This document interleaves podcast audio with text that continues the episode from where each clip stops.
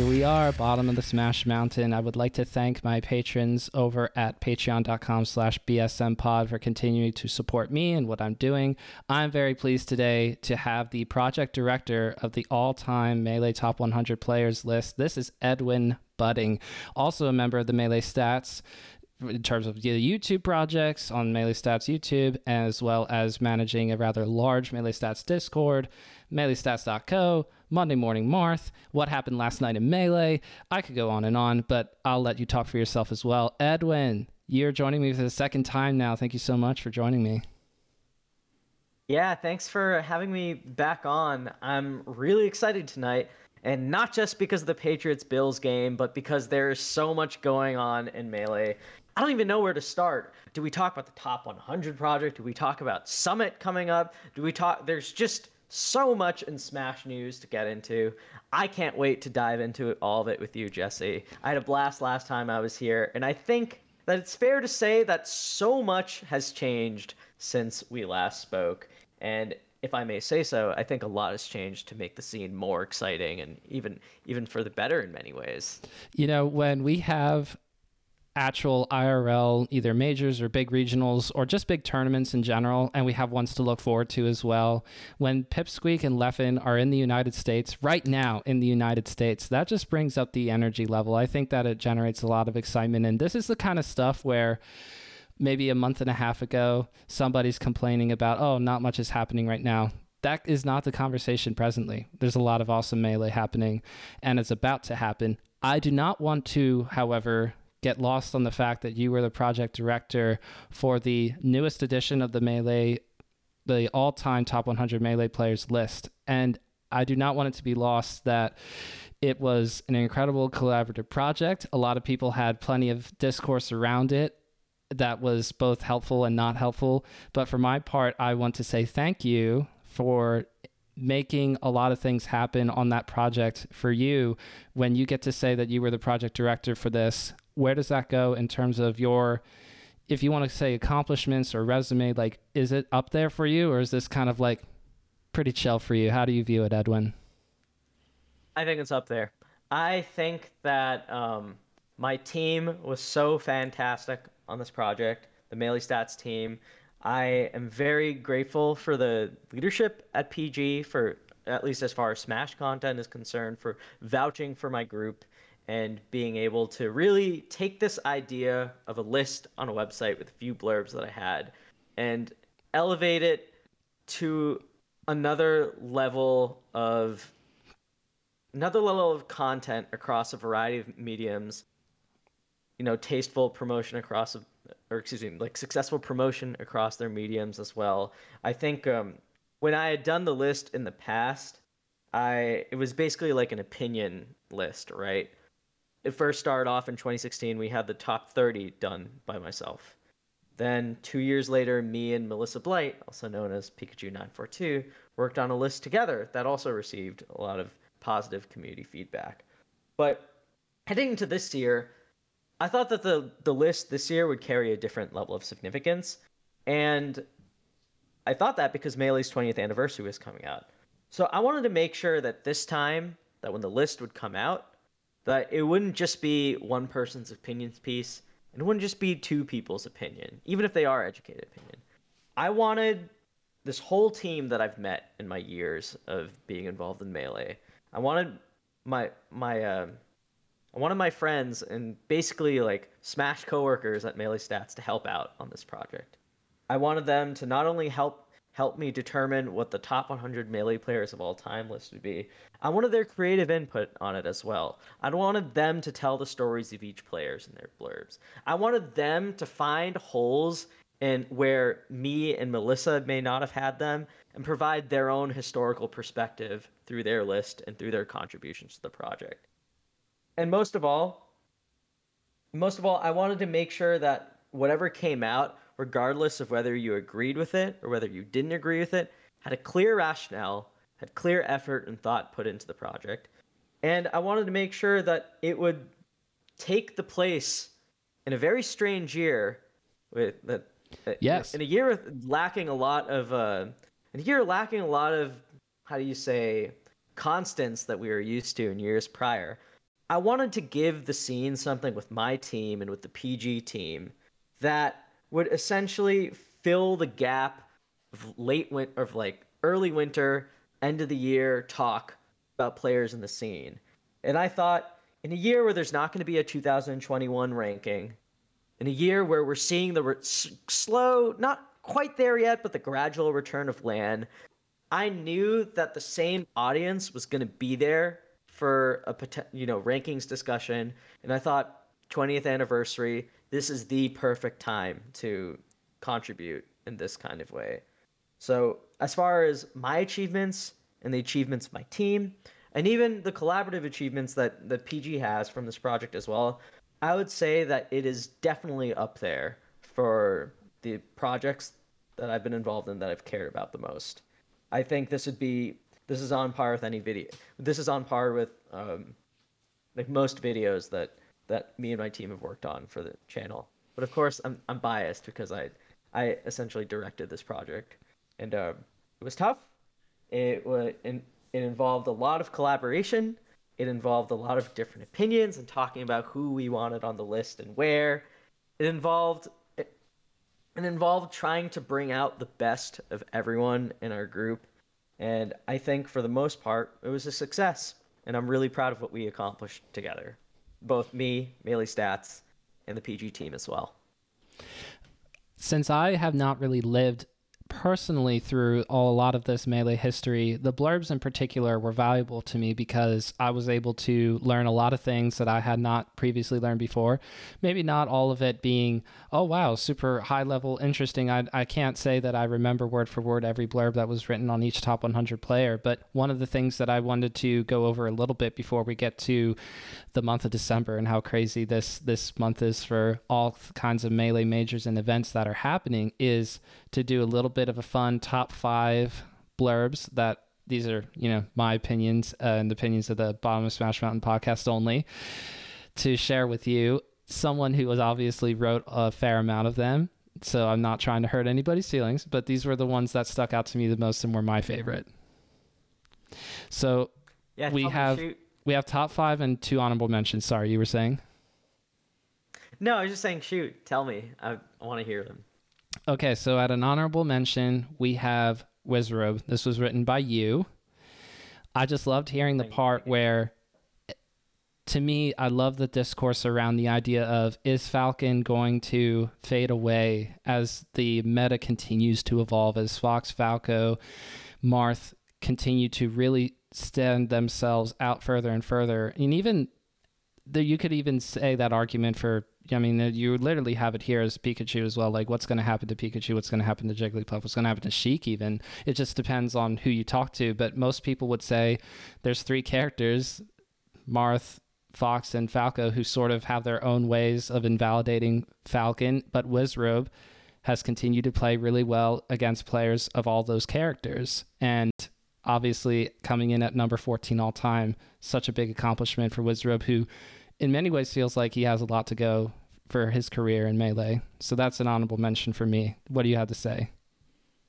Yeah, I want to say that I think this is a very this is a very forgotten part of his legacies and contributions to the game. Most people in the scene now who play the game or even watch, we, we take the amount of Falcons we have for granted. Look, there's Wizzrobe, there's S two J, there's none, and even Gahtzu is making waves. Beneath that, you have people King like of the Cube, Zero, and yeah, King Gahtzu, the king of the cube, absolutely. Yeah, so it's easy to, if if you're a newcomer to the scene, or even if you've been around for about a year and a half, it's easy to, or it would feel easy to take the number of Falcons at the top level for granted.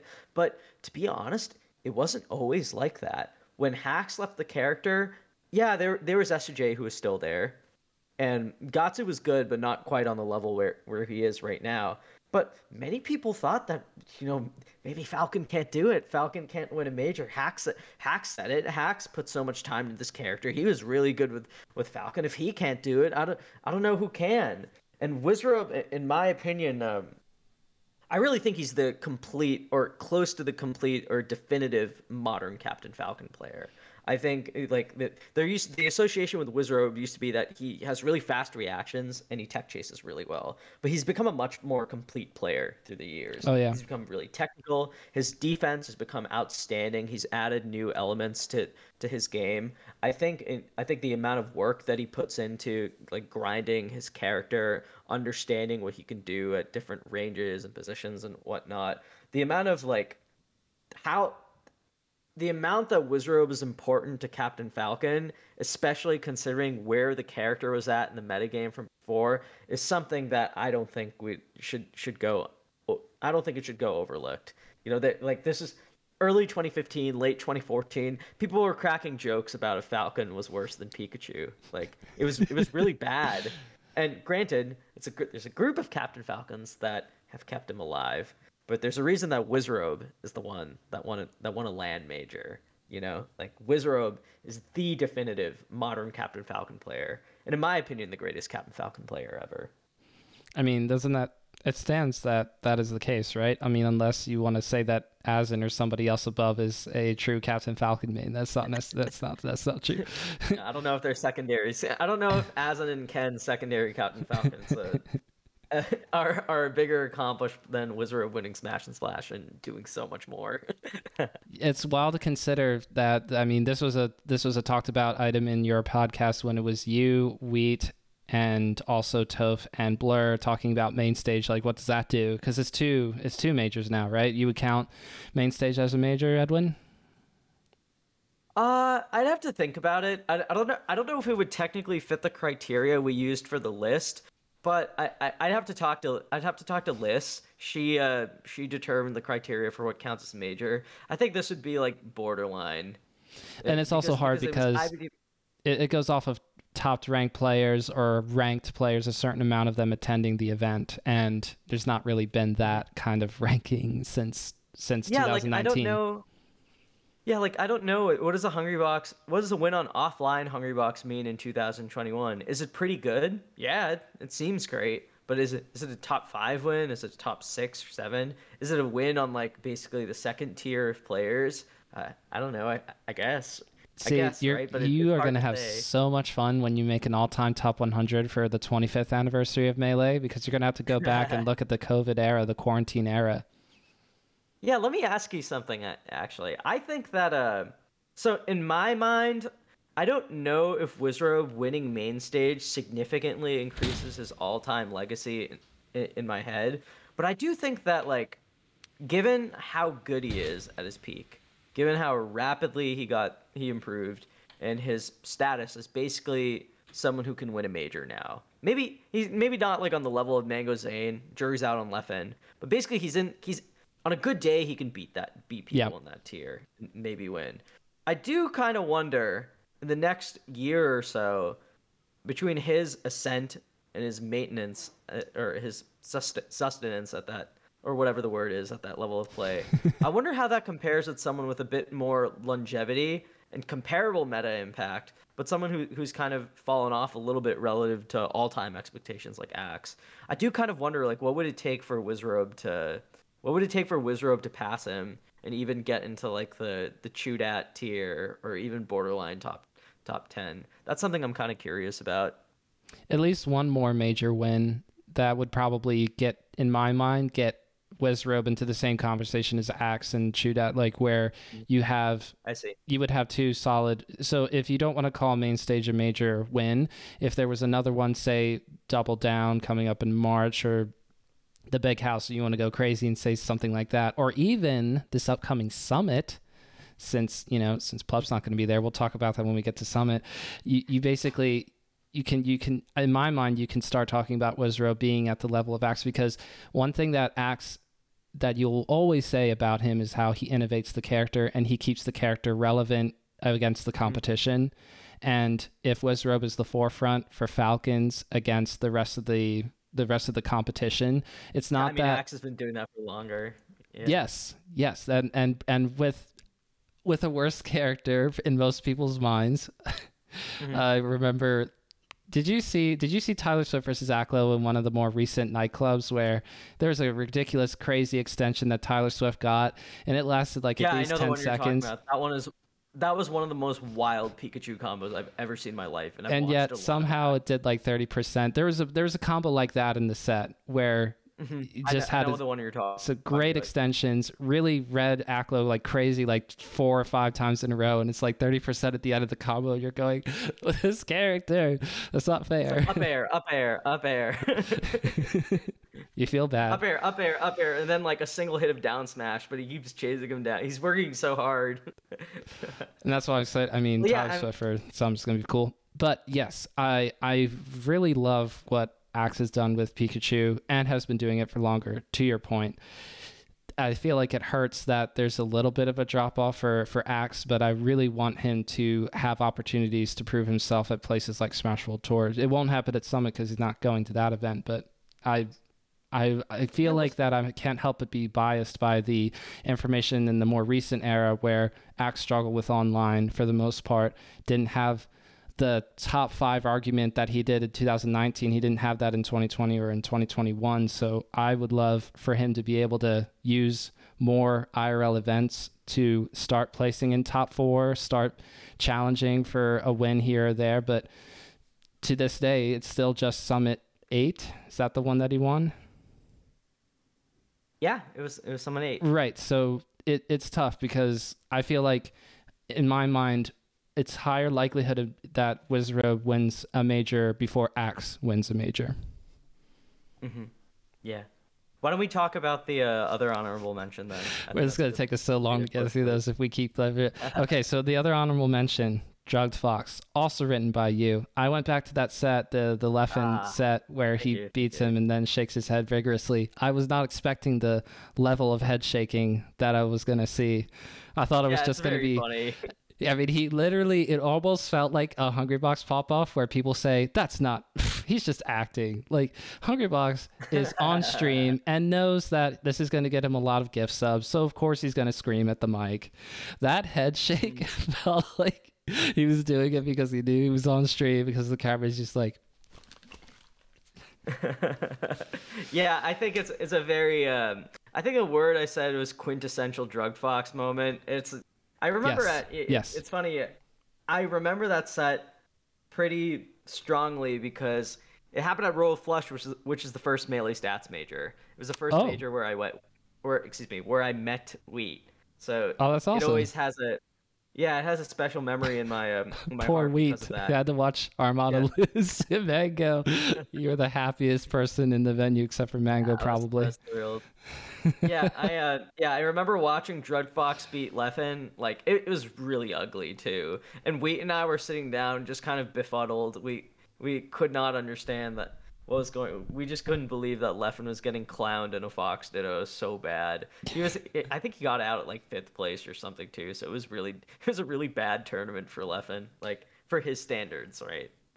Oh yeah, and Leffen's normally like making you think first or, you know, third at the very least. Mm-hmm. So then at five, this is where things start to get real. We have the Cactuar. Now we're going to go into blurbs that aren't written by me, which is the important. All the rest of my team are better writers. This is what this is what uh, you're trying to tell me. I, I understand. It's fine. You are in the top five, Edwin. Calm down. We have Cactuar. I think that Chroma worked really hard for the Cactuar blurb. This is this is such a good blurb. It's a great, it's a great starting spot. I mean, I want to put this higher, but bias for other blurbs has has me putting it at five. But it's, it is, it is a very, very well written blurb. You should just go and read it yourself. Go to the P G Stats website and just look at number forty-five on the all-time list. That's where you'll get a real treat. Yeah, I I want to say I I laughed out loud in the voice call because I was I was talking about the list with. with Melissa, and when we got to uh, when we got to that part of the list, we both actually started laughing and cracking up, and she and she asked me, "Are you going to keep the blurb?" And I said, "Oh, I don't know. Like let let me sit on it for a little bit." Then I think about about two weeks before publish time or so, I just said, "Yeah, let's let's run it. Whatever. If we if we have one blurb like this, we're we're good to go. If we have one blurb like this, that's that's enough. That's fine. It's funny. It conveys a point about Cactuar being at every stage in me- Melee history. I thought it was timely. I thought the the, the uh, pop culture reference is great. So I don't regret running it. In fact, I don't think I changed a single thing about it. I think the the blurb as it's written in the in these in the Excel spreadsheet, you know, maybe I have to double check on this. I don't think we changed anything about it. I think we actually just kept the original. That's awesome. Except here's yeah, here, here, here's what I'm thinking about. What if what if this kind of blurb is written about a top ten player? You're not keeping it. No shot, right? No shot. No. If it was written about Mew two King, no. It's Mew two King will get even more mad at us than, than he already is. You know, I would spend the entire blurb on Mew two King writing about whether or not he was actually asleep when he was doing that thing with the controller in that video. I would just like go over the lore of that, and Mew two King would be like, not only did I get ranked at number five, which is ridiculous, I also have to read this stupid blurb written by this stupid idiot who knows nothing about my career. Sorry, Mew two King. He doesn't even know about... He doesn't even know about the controller I had at M L G Dallas that I used to that I used to beat up Ken in friendlies before I lost my controller and didn't do well in the tournament. Ken also only won that tournament, by the way, because I taught him how to use counter against P C Chris. But Ken actually doesn't give me any credit for that, even though he should, because he wouldn't have beaten P C Chris without me. If I had that controller, that this is this is what Mew two King used to send me in Facebook messages, and for for the for the older list. I'm serious. Get don't. If you get him talking on stream, it's if he's ranting about something, he's going to bring up M L G Dallas two thousand six somehow. A tournament that Ken won in order to uh, boost himself. Imagine bringing up a tournament that your your rival at the time won to uh to like to to promote yourself. It's the most ridiculous thing. Whatever you got to do, whatever you got to do. Let me find number four. No, that's number two. That's an honorable mention. I really should have used bigger numbering here. Though I keep thinking that's... Oh, here's four. P C Chris, written by Melissa Blight. And of course, this comes naturally because P C Chris is one of my own all-time favorite players. But I loved how she wrote about the the arc of his career that really cements him in such a high ranking for the all-time top one hundred. I thought it was very well written. So shout outs to you, Melissa. I loved the, I loved all of that here. Like I get to read it again, but in the context of P C Chris being put at a very high spot on the all time top one hundred list, or the newest edition, one that'll hopefully stand for a year or two. We'll see how crazy y'all want to get, but I, that's a, that will always be watching P C Chris sets of any kind will always be a little bit of a magical thing for me, because that was the first competitive set that I ever watched. P C Chris versus Ken, M L G oh, New York, two thousand six. A lot of the P C Ken Ken sets actually hold up pretty well. It's not like super modern player or anything, but they you can just tell they're you can tell they're solid. They pay attention to what each other are doing. Like they. They're they're solid for the era, and it's fun. This the story, their whole like trilogy is one of the best storylines of two thousand six. If I can just give myself a little credit here for, for one of my writers, the uh, the last line I think uh, something like like P C, it's something like P C Chris is known for many things, but the but the snapshot of him holding a fat ten thousand dollar check is what we'll most like remember about him. If I can just say so, that was my suggestion to to her, because we were looking for a way to to land the blurb. Like with a really, with a really pungent, uh, or with, with a, excuse me, not pungent. What a weird word. with, with a really strong ending, and I think that I just think the image of peace, like it, you can literally see it in your mind, right? Him holding that M L G check. Like, well, then really there's also the, there's there's also the picture as well, in yeah, the card. Exactly. It's yeah, yeah, exactly. Yeah. So I think uh, I I, li- I like that blurb a lot. I think Melissa did a great job on it, and we found a really good way to resolve the blurb pretty well. There's a, there's probably it's it's like you almost have to mention it just by default, because it's what everybody remembers from P C Chris's episode mm-hmm. on the uh in the well actually no it was in Korean D J's episode when they were talking about the Las Vegas oh, M L G. That's right, yeah. Oh my gosh. This K D J is really heartbroken about it. Yeah, I mean that's one of the lines I will never forget. That he won, and I have to wait another year to win. Oh no! And then there's like that text that comes on the screen is like that was the last time they ever had him. It was, yeah, really sad. Okay, yeah, the pro circuit at least. Yes, yes, for M L G the pro circuit. So at number three, we have the Hungrybox entrant. The also another blurb written by Melissa Blight, and this was of course, because one of the reasons why I got into Melee in the more recent modern era where I started paying more attention was because of Hungrybox. I saw the discourse somehow on the internet about Hungrybox killing Melee, and I, very casually following Smash, was like, that doesn't, hold on, really? That doesn't sound right. How can one player kill the game? So I started watching more stuff live as much as I could have time for anyway, and started to just feel like, no, this is really cool. Hungrybox is not cool because he can do all these super flashy combos. He's cool because he just tends to win tournaments when he ought not to be, when it seems like, no, no, no, no, this doesn't make sense. This doesn't make sense. The other person is clearly a more skilled player, but it's, it's Hungrybox who's winning. And so when you, I get to read a blurb that is, first of all, very well written, yet again, and also when it sort of, in such a short amount of time, encapsulates a, a, an entire career from an all-time player, it is hard to do that. And so much respect to Melissa for being able to pull that off. Yeah, I, uh, I, I don't think uh, there was much... Uh...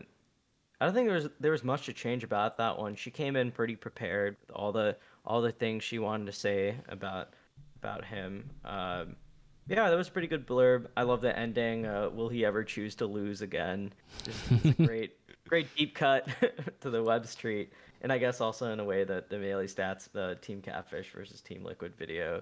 Um, yeah, it was it was fun. I that that was one of that was that was one of her best ones, I would say.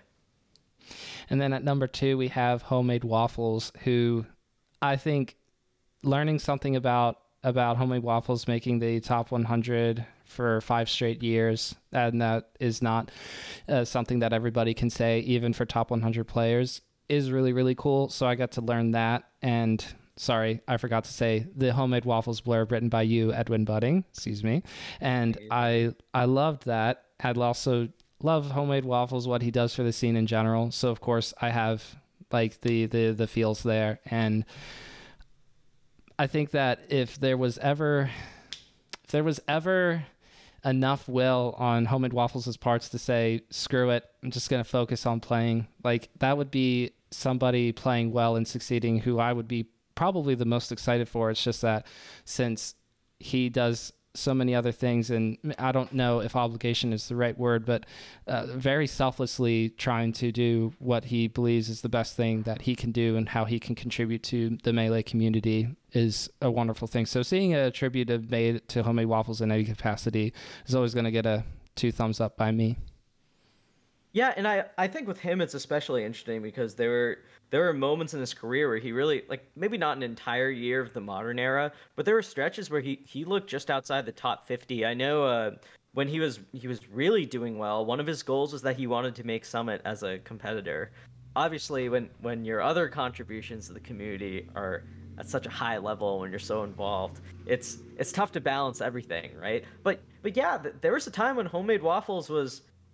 if you saw him in bracket, like he he, he wasn't a free win. He, I let. In fact, I'm gonna tell you a funny story right now. Okay, so in late twenty fifteen, uh, much younger, a much younger version of Melissa Blight, uh, when Homemade Waffles beat Plup at H D, at H G C Throwdown, she had this huge post on GameFAQs that eventually turned into a copy pasta because people just made made fun of her for it. Where she wrote about all these upsets in Melee history, and she said none of them, or all of them, pale in comparison to when Homemade Waffles defeated Plup.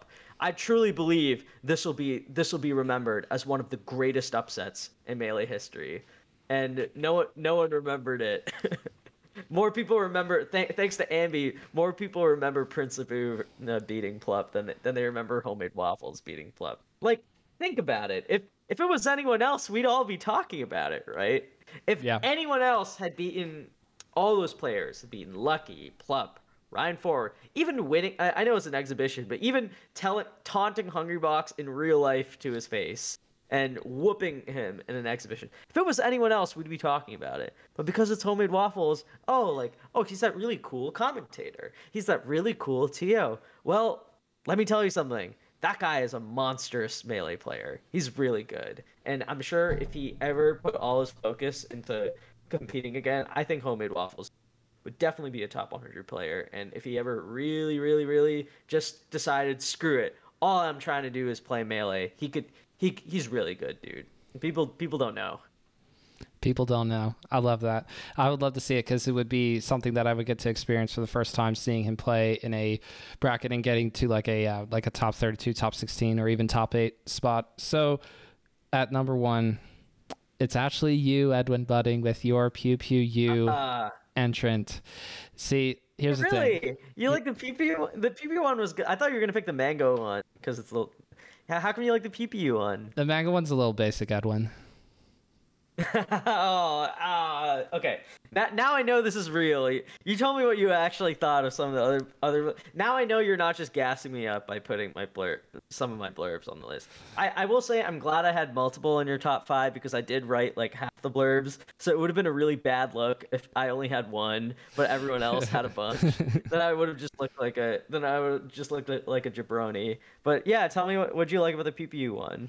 Okay, so first of all, P P U is is one of the first people that I got to talk to who's like a quote-unquote top player, right? And that was a fun conversation, mm-hmm. one that I'll remember for oh, a very long time. Kevin's very nice. And then I would say that when you start to talk about a set between S F A T and P P U at the Wombo Combo, uh, the tenth anniversary Wombo Combo tournament, and like after the grand finals is over, P P U comes out on top and they they hug each other, and he and S F A T hug each other. Like, I'm just like, oh my gosh. That's so sweet. Like it, it, it hit me, I think, in, in the right emotional way in that moment. And I couldn't forget about it because combining with the fact that I, like I said, P P U is a great guy. And then uh, like, it's a, it's a little sentimental, like best friends kind of thing.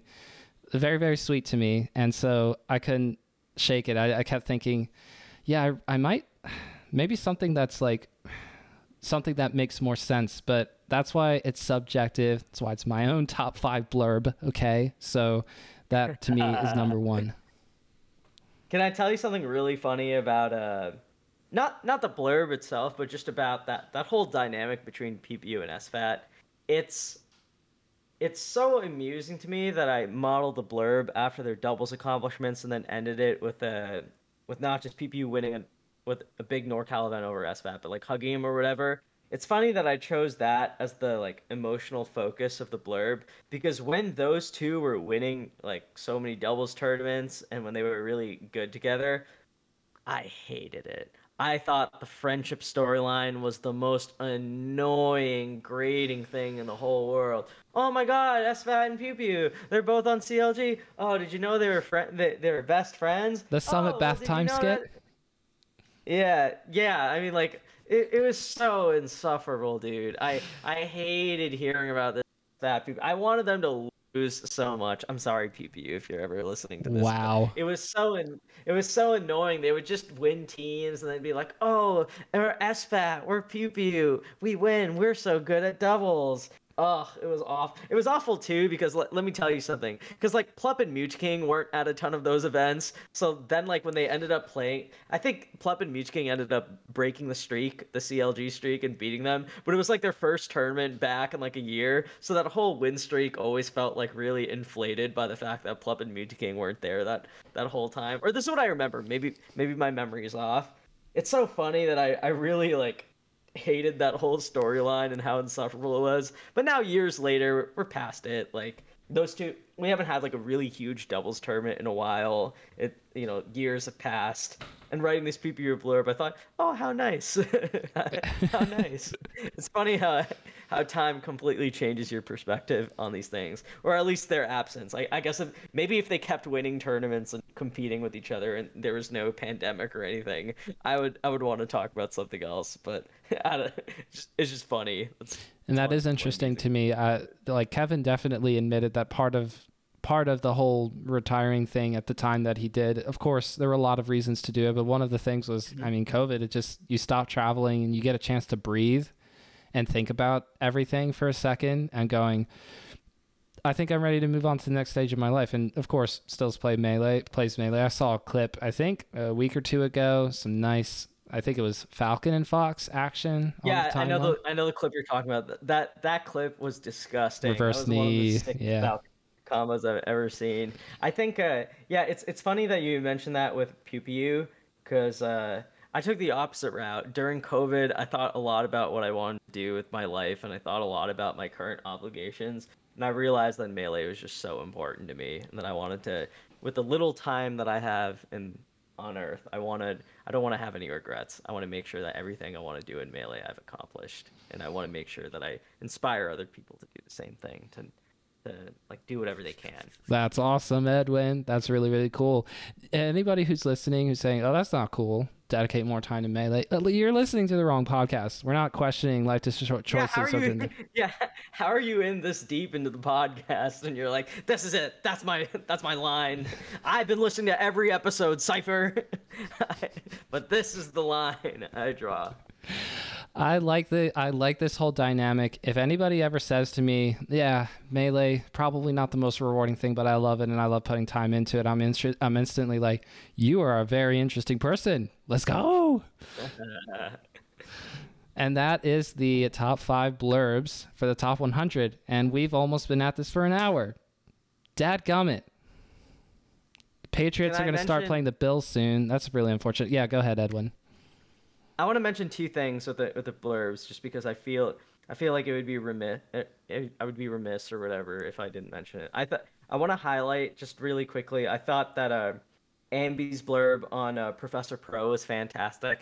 I love the we worked on that together for a while, but I love the way he set it up, the story of building this incredible hidden boss like talent locked away all the way in Britain, and then saying like, oh, I wish he came to the U S. He He would have incredible results. Like, like, can you imagine him beating these players?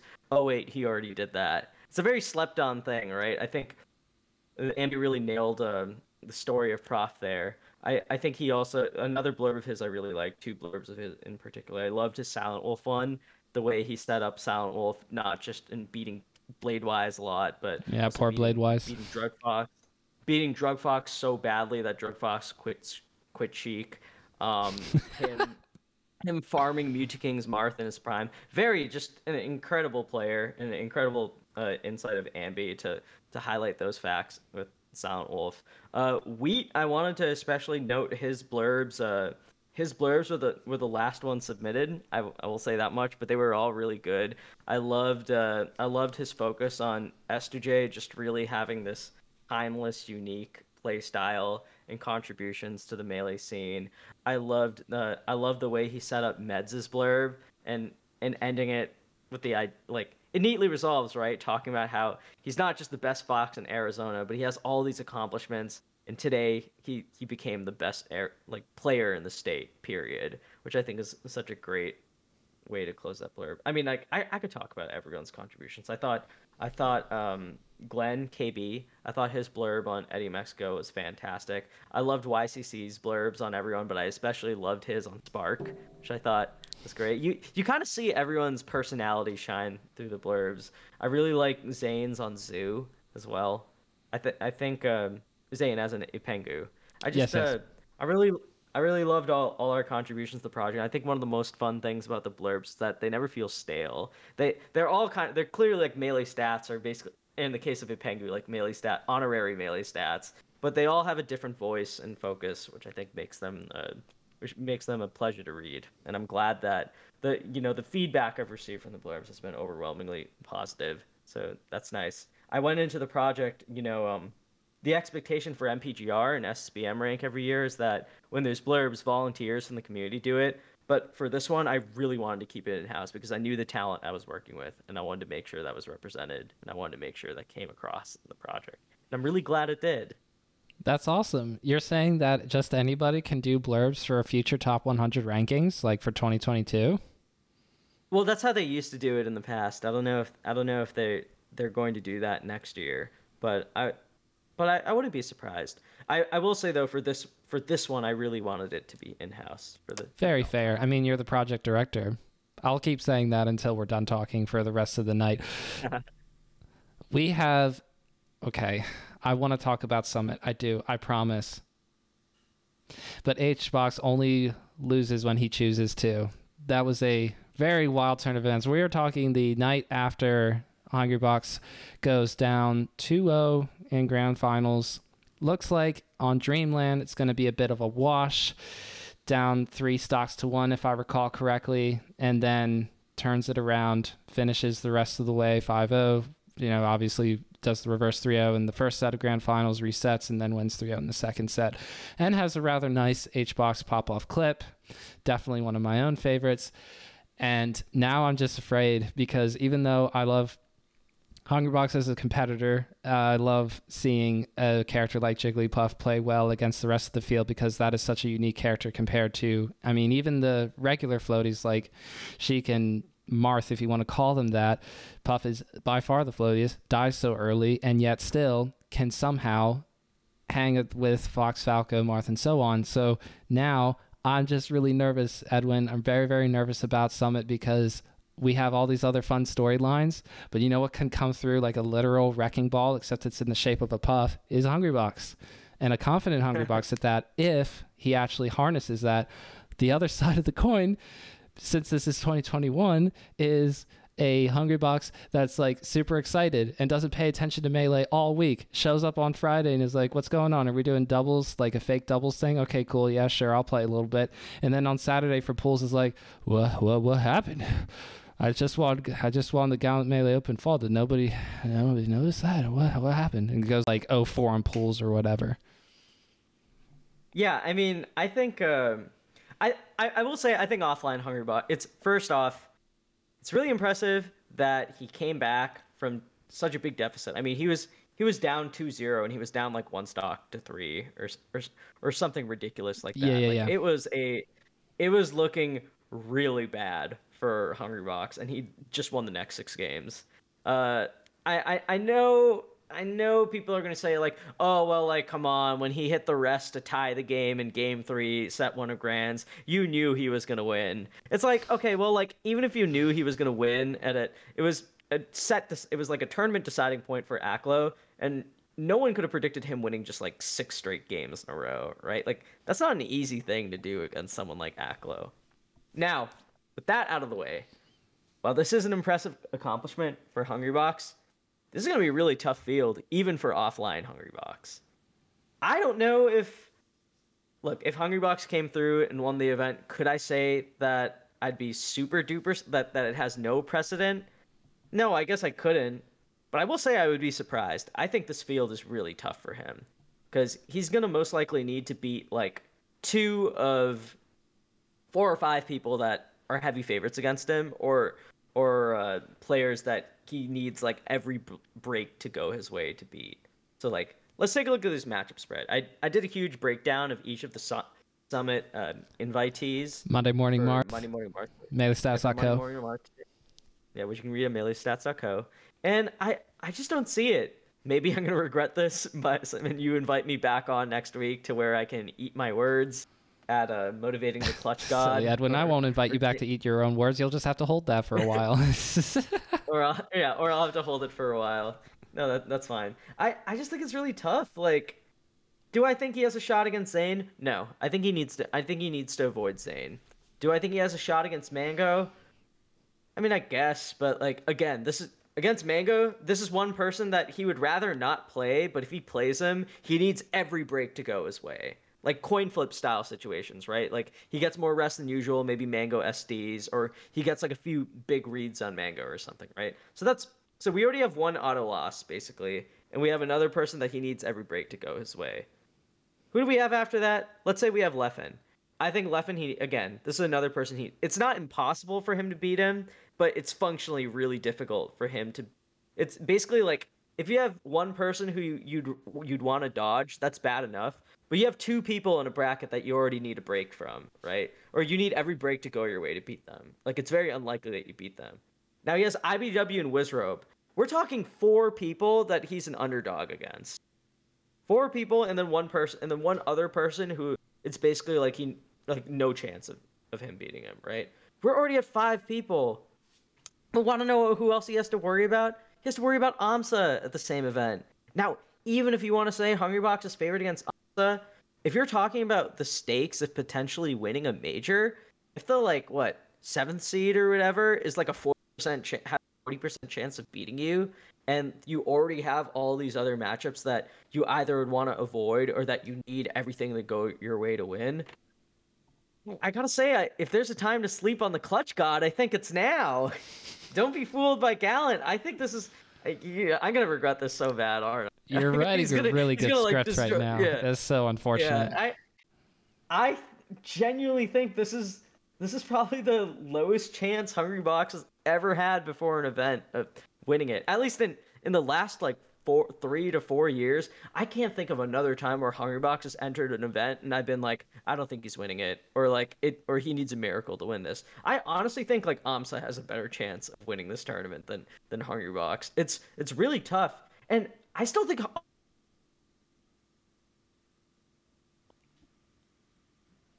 Oh, what a terrible time to cut out.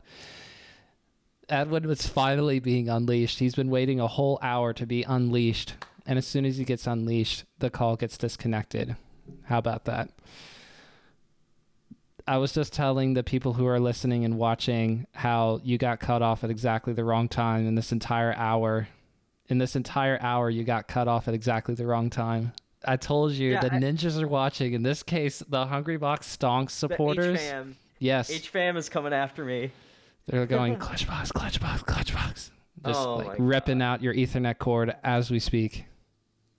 Well, I look, but, but you see what I'm saying, right? Like, doesn't it feel really unlikely now? It feels so unlikely. Before the first summit, you could you could maybe say, okay, like, online Hungrybox is totally different. When offline Hungrybox comes back, he's not just going to beat the people that he lost to on online. He's going to start beating the people that beat him a lot online, or like the people that, that we think will be hard, right? We've seen enough of online or offline Hungrybox to know that he's pretty good, but is he major winning good? I I don't think so. I I think it's really tough. He's got to show us something new. So here's the thing. Here, okay, here's the thing. Okay, sorry. I want to say that I thought it was actually more surprising. The most surprising thing to me about Summit, other than Summit eleven, other than seeing Mango miraculously win two games against Zain on F D in a row to reset the first set of grand finals, that was miraculous and awesome and hype to watch. But Hungrybox making third at that event was the second most surprising thing to me about Summit eleven, because I had no reason to think that he was even going to get... I mean, like, I thought there's there's there's a chance here where Hungrybox doesn't place top eight just because of all the online results we have recently where he's struggling against what you would call the tier two players. Now, I don't have the stats in front of me, but I just remember seeing these different events and going, there's not really a whole lot to suggest here that when everybody's in the same room safely and whatnot, and there are actual... great tier one players like Mango and Zain and I B D W, you know, probably the three biggest thorns in Hungrybox's side in the more recent times, especially in the last two years, that it would be possible for him to be able to place as well as he did. He ended up losing to Zain and Mango in the bracket, who then finished top two. I was very impressed by that. And then, of course, since then, there has been, there's been... The, but the, like the main stage performance, and then at Riptide he finished in a decent placing. Was he? What did he finish at Riptide? I actually he finished third. Finished third. Excuse me. Yes, right. It was I B D W Plup in grand finals. That's right. Now I remember. Thank you. I think that there's a little bit of precedent, if you will, for him to be able to get close enough, and then, like you said, he's still going to have to have things break his way. But that world to me seems more likely than, strangely enough, Summit eleven did. You you you you were kind of comparing Summit eleven and Summit twelve just a little bit there, giving me the impression that you would think that a higher placing is more implausible now than it was before, where I would actually say it's reversed. Interesting. Well, what's his path there? I, let let's let's say if we're using getting to winners finals or getting third place as the as the as the uh, parameters behind him repeating this. Let's take a look at what he did last time. Last time he beat AMSA in a in a really, really nail-tight set, right? I think that's what happened in bracket. Yeah, I think that's yeah. what happened in, in bracket. It was After really he does close. that, he wins three one against I B D W, a genuinely very surprising outcome given how we know that they trend online. After that, he loses to Zain and Mango, okay? So we know that this it's possible that he can beat I B D W. But if you look at the if you look at the game tape, right? Because checking the box score is one thing, but like even remembering the game tape, This involved a five. game. This, yeah, this involved a uh, this involved an S D from I B D W. Involved a few if involved a few crucial things not not going his way. And we when we when we've seen them play again on offline, um, I B D W still looks like the favorite. He beat him. He beat him in their run back. He still looks like the. He still looks like the. It, it seems like that was the. You know, if they play ten sets and Hungrybox wins one or two, it seems like that was already one of them. You know, so it's like, do I see that happening again? No, but like if it. But but think about how unlikely that is, right? Who is Hungrybox going to be playing in in uh, winner's bracket this time? Assuming he makes it out of, of bracket and pools. He's going to probably have to play the three seed or so, right? Which would be what? I B D W, Leffen. Good luck with that. So he, that's just to get to winner semis. When he gets to winner semis, he's going to probably have to play Mango. I don't... He's going to probably have to play Mango or Zain. In winner semis, that's just to get to winner's finals. But uh, he's not playing Mango or Zain in winners finals this time. He's playing. He's gonna probably play them in semis because Mango dropped down to losers so early that Mango wasn't there potentially after I B D W in the Summit eleven bracket. I mean, I don't remember it exactly of like how it was gonna all mm-hmm. shake out, but Mango went down before winners semis down to losers yeah, because Plup beat him in quarters. Yeah, yeah. And so like, like it's not. To... Sorry, go ahead. No, I was saying it like part of Hungrybox's run is that like it, it, that's I actually completely forgot about that. That's a great point. So that was already something else. That was a that was a variable last time. That's not going to be there, right? Like Mango had to play some one of the few people that actually kind of gives them maybe not overly favored, but like someone kind of scary for Mango that he wouldn't want to play early, right? Right, so right. He has to go from that to like he like chances are that uh like it ended up. Basically, Mango having to play a very hard opponent before semis, right? Right. I don't think that'll happen this time because that member of a very small group of people that can beat Mango is not attending this tournament. Which means that, like, by the way, this helps Wizzrobe, I, I have to add, who is another person that Hungrybox could beat, but again, like, he needs every break to go his way to beat him. Right, because so there's maybe... a possibility, but uh, Wizzrobe's had them head-to-head for this year at least.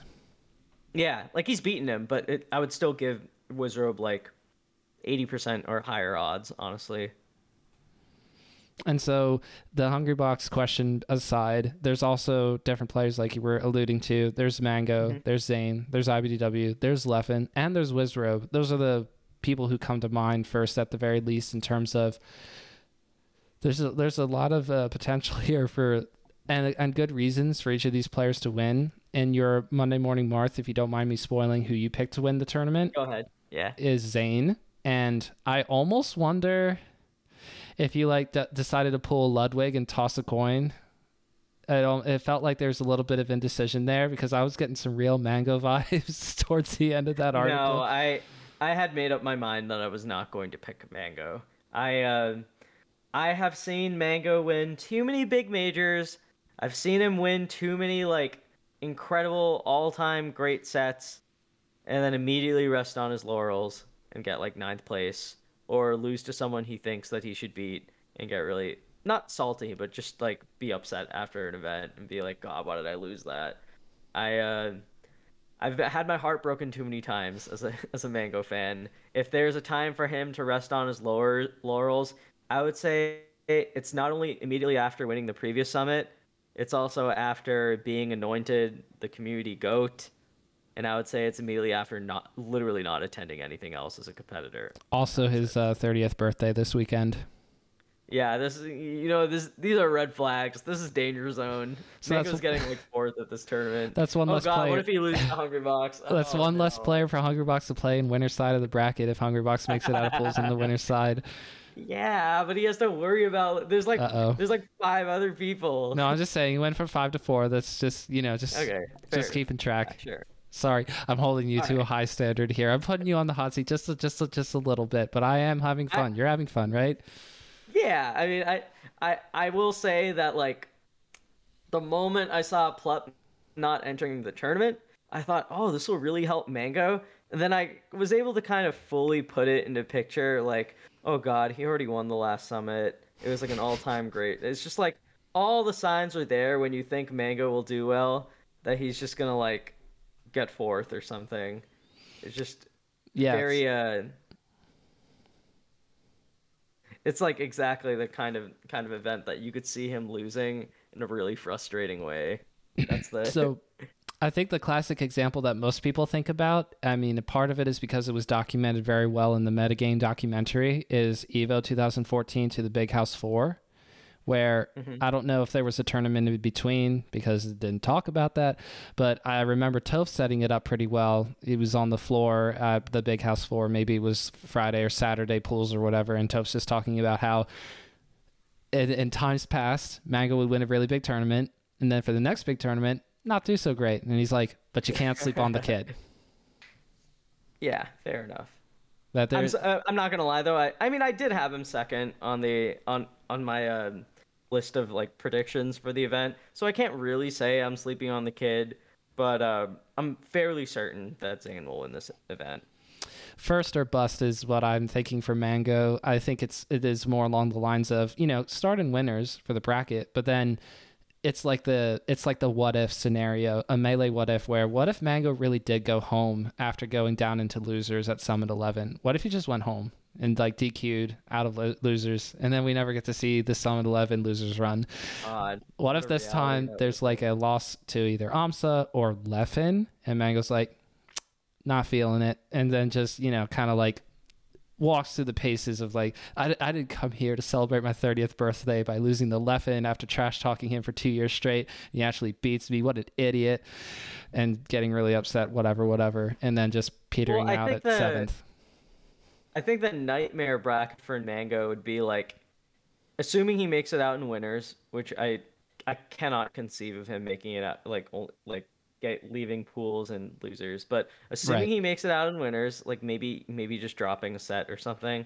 If he plays like, excuse me, like what AMSA for in winners quarters and loses, and then drops down, but Leffen gets upset in winners also, and they have to play each other for ninth, and Leffen beats him, and Mango plays awful. Like that would be the, that would be I think the closest thing to a, a Mango floor for this event. And then for Zain, there's obviously a little bit of a of a break between not having to worry about Plup, uh, and and it's not really fair to Free Palestine to say to not have to worry about Sheik, but other than Free Palestine, there's no other Sheik at this event if I was looking at this correctly. I mean, it depends on what Lef- Leffen goes against him, right? You're but right I, in I saying that, yeah. But I, I don't know like... what Leffen's playing. I, I know they I know they did like a bunch of Sheik Marth on, on three frames, and, and like Leffen's Sheik looked pretty good. But again, like just it's a completely different environment, like offline. I don't know. Uh, I don't really know what his plan is. I, I assume he's going Sheik, but like again, who who knows? Does Leffen experiment uh, at, at the Summit stage in terms of playing Zain if they meet in bracket or meet? They're not in the same pool, are they? Uh, I don't. Uh, I forget, but. But one of the things I would say is like they they've played each other in Marth Sheik. Like Leffen really grinded that matchup for a while. I just don't know if he's still like, I don't know if he's still committed to it, or if it was just like a temporary thing. I right. assume he's committed to it. Like he he was pretty serious, and like they played a lot together. Because I almost want to say that there's like a temptation to say, well, me as Leffen, there's obviously a lot of reasons to want to play well at this event, but there's also the Smash World Tour, and Zain will be there. What if I? Experiment is the wrong word, but this is the time to find out, is my Sheik up to snuff? I can get a feel for this, and it's not, again, I don't want to call it experimenting because you certainly don't want to waste a tournament just on a on a character counter yeah, pick. But he's trying it out, right? Yeah, like bring it out for seeing, a game. Yeah. Hey, is, it, is this worth is like I thought this was worth it long term. I did this online with him. My Sheik is really good at this matchup.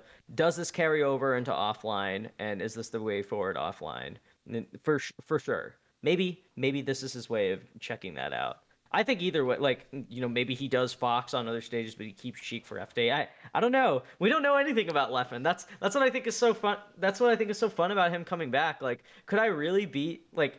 It'll simultaneously be so surprising if Leffen just like destroyed everyone, like he beats Zain with Sheik, and then he beats like Mango or whoever. Would it be shocking if that happened? I mean, yes and no, right? Like at the time, it'd be like, oh wow, like I guess the best, maybe the best player in the world was just in Europe this entire time, and everything, like all these accomplishments that we thought mattered now have an asterisk on them. Like, that could both be the case, but it could also be like Leffen comes. It, it'll also be shocking because we haven't seen this guy in in what, like eighteen months or what? Longer than that. Like, it's been a while. It's been a minute. Yeah, almost almost two years. Like, no matter what happens to Leffen at this tournament, there's always going to be people being like, oh, well, like, obviously Leffen was going to win or get top three, or obviously Leffen was going to finish out of top eight. He hasn't played anyone good in America in so long. But, like, no one knows. Like, we just know that he's really good. We know he's good enough to beat the rest of Europe. Like, that's it. And Europe's not bad, but just, like, I don't know how that translates to a major field. And that's one thing I'm really excited to to uh, find out this weekend. You know what I almost think, you know what I just thought of? Something that Zain and Mango both said, either on their streams or somehow in the context of Summit eleven, was talking about how they did not want to see Hbox win in terms of, like, you know, calling the COVID era illegitimate, right? Because if yeah. Hungrybox wins a big event offline, then you can kind of look at the whole quarantine era and be like, asterisk, because it's not in person, it's not I R L, mm-hmm. it's not on the C R T. So I almost wonder if there's if there's the same mentality behind Leffen coming to the United States, and Mango and Zain in particular thinking this guy can't win, and God, the reason I why so. is because if Leffen be wins, honest. then we He'll get to insufferable. Oh, put an my God. asterisk. We we have to put that asterisk on. I think that I think that this is an event where I feel so. I'll I'll put my neck out here. Leffen's not going to win this tournament. It doesn't matter if he comes and he plays order, and he right? plays and he plays very, very well. Even if he makes grands, I, I still think he loses because Mango or Zain, one of the two, will make it their business to beat him in bracket. Yeah, I'll I'll let you in on something. It's not that Leffen will be insufferable if he wins this tournament. I mean, he will, but like, Leff- I'm not close with Leffen, right? It'll just be like a social media thing. It'll, it'll exist in the in the aether of social media. The real people who will be insufferable are Ambi and Wheat. Those two are huge, huge Leffen fanboys. You you talk and, to Ambi them more often not... than you talk to Leffen, so yeah. yeah. And, and Ambi, I think, will will deny it a little bit, but like, Wheat is a full on Leffen fanboy. Like, he picks Leffen to win events every time he enters enters them. Like, even yeah, if they're yeah. majors, even if Leffen has lost like five straight grand finals in a row, Wheat will be- begin the prediction sections by being like, uh. Yeah, I, I think Leffen is so good. His matchup spread is so so good. I, I really think Leffen will win this tournament. He he does this all the time. Every uh, time Leffen it, comes up, we will joke about how he picks Leffen to win tournaments. It doesn't matter. Yeah, you just talk about he, him and God, he goes, you know, I like to pick I like to pick him to win stuff. It'll be so annoying if Leffen wins. Oh no. That's it. I hope Leffen gets ninth. Not because of anything against him, just just that's it. I can't I can't let my friends be, be too happy and gloat about Leffen doing well. All right, come on, come on, I B D W, this is your chance.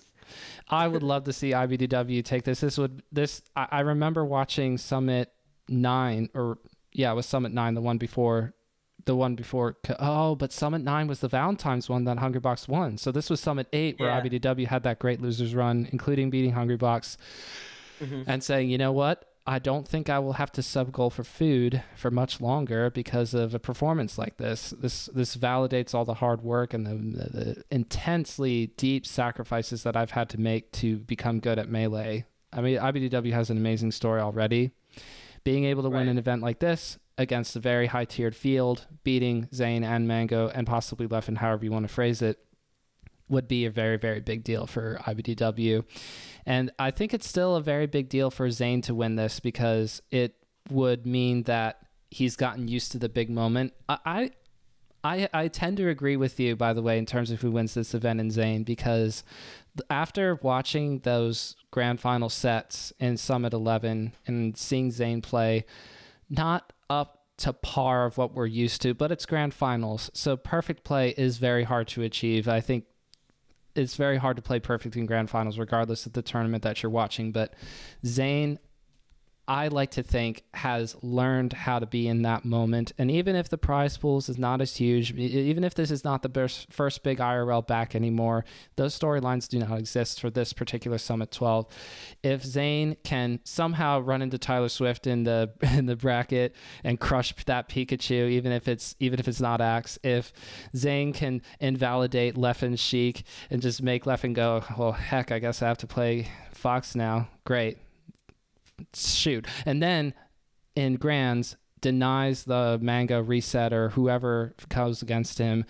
Mm-hmm. I would love to see that, because it means to me that I'm that I'm right, that I'm right about how I think that Zain takes a moment like Summit eleven and is able to use his amazing competitor's mentality to make himself better, and then he gets that big win. So I, I agree with you, but I do want to add that while it does seem like Zain has an unfortunate tendency to be on the, the receiving end of a lot of heartbreak, man has won majors before. He did win Genesis seven, and he won Shine. We shouldn't... Uh, and while he has won a lot online as well, um, we shouldn't sleep on the fact that Zain has stepped up in those those big moments before. But I, but I do think there's a grain of truth in what you're saying, that it does kind of feel like he's on the receiving end of a lot of a lot of heartbreakers, at, at a, and, and especially Smash Summit eleven. I mean, that that has to be one of the biggest heart heartbreaking ways to lose. Not just the uh, the one frame missed up air in the in the final few seconds or whatever, but also just being so indestructible on F D for so long and losing and getting reverse three oh'd on that stage.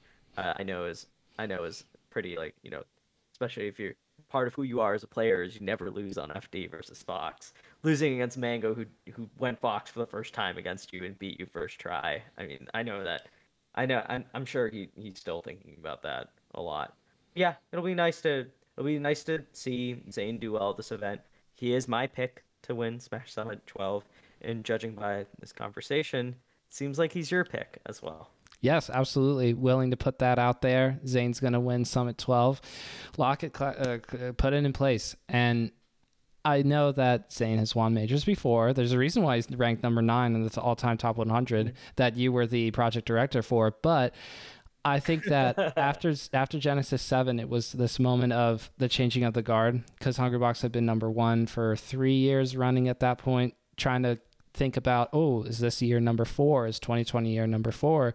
And for Genesis seven, beating Hungrybox in winners finals, I want to say it was, and then beating him again in Grands, was such a big statement of saying, I can not only get over the heartbreaker losses that I suffered in two thousand nineteen, I can also do that at the biggest stage possible, because Genesis is that humongous stage. It's such a big tournament. It means so much to a lot of the Melee community. It's it's massive that he won that. It was so cool to see. But then because of the pandemic, because of the two or sorry, one and a half, two years of all of this that we have to go through of saying what could have been for Zain, there was almost this feeling of a reset when Mango wins Summit eleven, and we start to forget a little bit of how amazing of a player Zain is, even though we see it on a fairly regular basis on his stream and at the S C Ls, like the S C L Season one and S C L Season two, where he won the majority of it, winning Summit ten online, if I recall correctly, that Zain is going to have his moments in the future. And what better way to kick it off than by getting the first one that's available, and that would be Summit twelve. I completely agree. I think uh, I think you put it quite well, and that just about wraps up Summit Talk. I think that's a great, great um, place so, to... So, so Smash World Tour, real quick. Who is your most mm-hmm. excited person to watch that's coming from out of region? Mine is Engen. Who is yours? Uh, I'm really excited about Chape. Oh, I, let's go. I'm really thrilled about Chape, not just because uh, I think Chilean... I think the... I think the Melee scene in Chile is re- Chile is really underrated, but um, I know Chape has really wanted an opportunity to play against stronger players and against the North American competition in particular. Uh, he kind of Chile is very good, but Chape is far, far and away the best player on the continent, and he's talked a lot about wanting to uh, just get better, like top level practice. I know this means a lot to him. And just as a side note, Chape is my uh, Chape is my pen pal. He he's uh he's been helping me learn Spanish over the over the last four four months or so. So um, I of course on an interpersonal level want him to do really well. Yeah, let's go Chape. Uh, made it safely to the United States, if I was reading the Twitter correctly. Mm-hmm. Already getting that chance at top level competition, even even if a lot of players are going to Summit. So that wraps up everything. there is, of course, so much more Melee to be talked about. So in the future, Edwin, yes, I would love to get you on. There are no fancy jackets for coming on the show five times at bottom of the Smash Mountain. And not like the me- yeah, not like the Melee Stats one where you get the fancy jacket. We'll have right. to get you on sometime, Jesse. Oh, of course. I would love to be on. I would love to have a role in the Melee Stats Discord when I have earned such things. Yes, because you get to have people like Fendrick Lamar. Nope. Is it Fendrick Lamar? Yeah, Fendi's coming on this week. Okay, I'm just going to make sure that I'm saying the whole name correctly because I want to say Fendi, but I want to be specific as possible so that people who are listening this deep understand that it's the Fendrick Lamar, one of the best Philly sports fans out there, and also and also a great Melee person to talk about. Summit is going to be on Waiting for Game tomorrow night. This podcast will be out with enough advance time that if people are listening, you could go check that out on the twitch.tv slash melee stats. If I, is that the, it's just Melee Stats for the Twitch, right? Yeah. Twitch.tv slash melee stats. Mm-hmm. Waiting for Game. But you, you can also support us at patreon.com slash melee stats. That's right. Patreon.com slash melee stats. A lot of great patrons in the Discord, uh, popping Discord as well, that you can be a part of, even if you're not, a, even if you're not a Patreon supporter, because, you know, I, I'm not, but But but I like to be on the Discord and, you know, interact and talk around and, around and such. It's a great community that you help to foster. And aside from all the other amazing things that you're doing, uh, we're going to have my Touching Grass segment, since nobody wants it to be, except for Wheat, wants it to be the Touching Grass segment. I want to steal, like I did the last time you were on, a Waiting for Games segment for just the last little bit here, where we talk about things that are outside of Melee. The holidays are coming up. So even if this is December sixth and it's not quite, you know, the the the the, the Christmas time, uh, Kwanzaa time, and Hanukkah time, and everything, I don't know for sure what all those dates are except for Christmas itself. But happy holidays to everybody listening and watching. I hope you also have a wonderful twenty twenty-two. Despite everything that would make you believe it might not be a wonderful year, I still always want to have optimism for things to come. That's so lovely. Okay, what do I what do I do? So you want me to talk about something that's not Melee related, right? That's correct. All right. Well, okay, this is gonna be very silly, but uh, so as far as owning a dog goes, I gotta say, uh, yeah, I won't lie. It's usually my spouse taking care of the dog. Uh, they were the person that wanted him, so our deal was that they would take care of him. They'd take him on walks. They'd train him and everything like that. But today, you know, I had a bit of free time and I wanted to do some, I wanted to spend some of it train, training Arnold, my dog, my wonderful, lovely dog who's asleep in his bed right now. And uh, it gave me a kind of joy and fulfillment that I swear I, I could have never anticipated. Like, like two years ago, it was just basic stuff, right? Telling him to sit, telling him to stay, telling him to uh, to chill. Chill is one of my favorite commands with him. I go like this. And he goes, he goes to the floor. Uh, it's just, I love my dog so much. I know this is like the most level zero, seemingly pandery response possible. And honestly, when we run uh, when we run Rating for Game tomorrow, and it becomes my turn to talk on the uh, not Melee segment, I'll probably pick something else, honestly, because Wheat is gonna call me a mark for for, for or a cornball for talking about this. But my main thought right now is just, God, I, I love my dog so much, and uh, listen to your spouse. That's that's all I'm gonna say. I love that. So you can find all the links to the stuff that we were talking about for all things Melee Stats in the description below. Other than that, Edwin Budding, thank you so much for joining me on Bottom of Smash Mountain. Thank you so much, Jesse. It was a pleasure talking to you.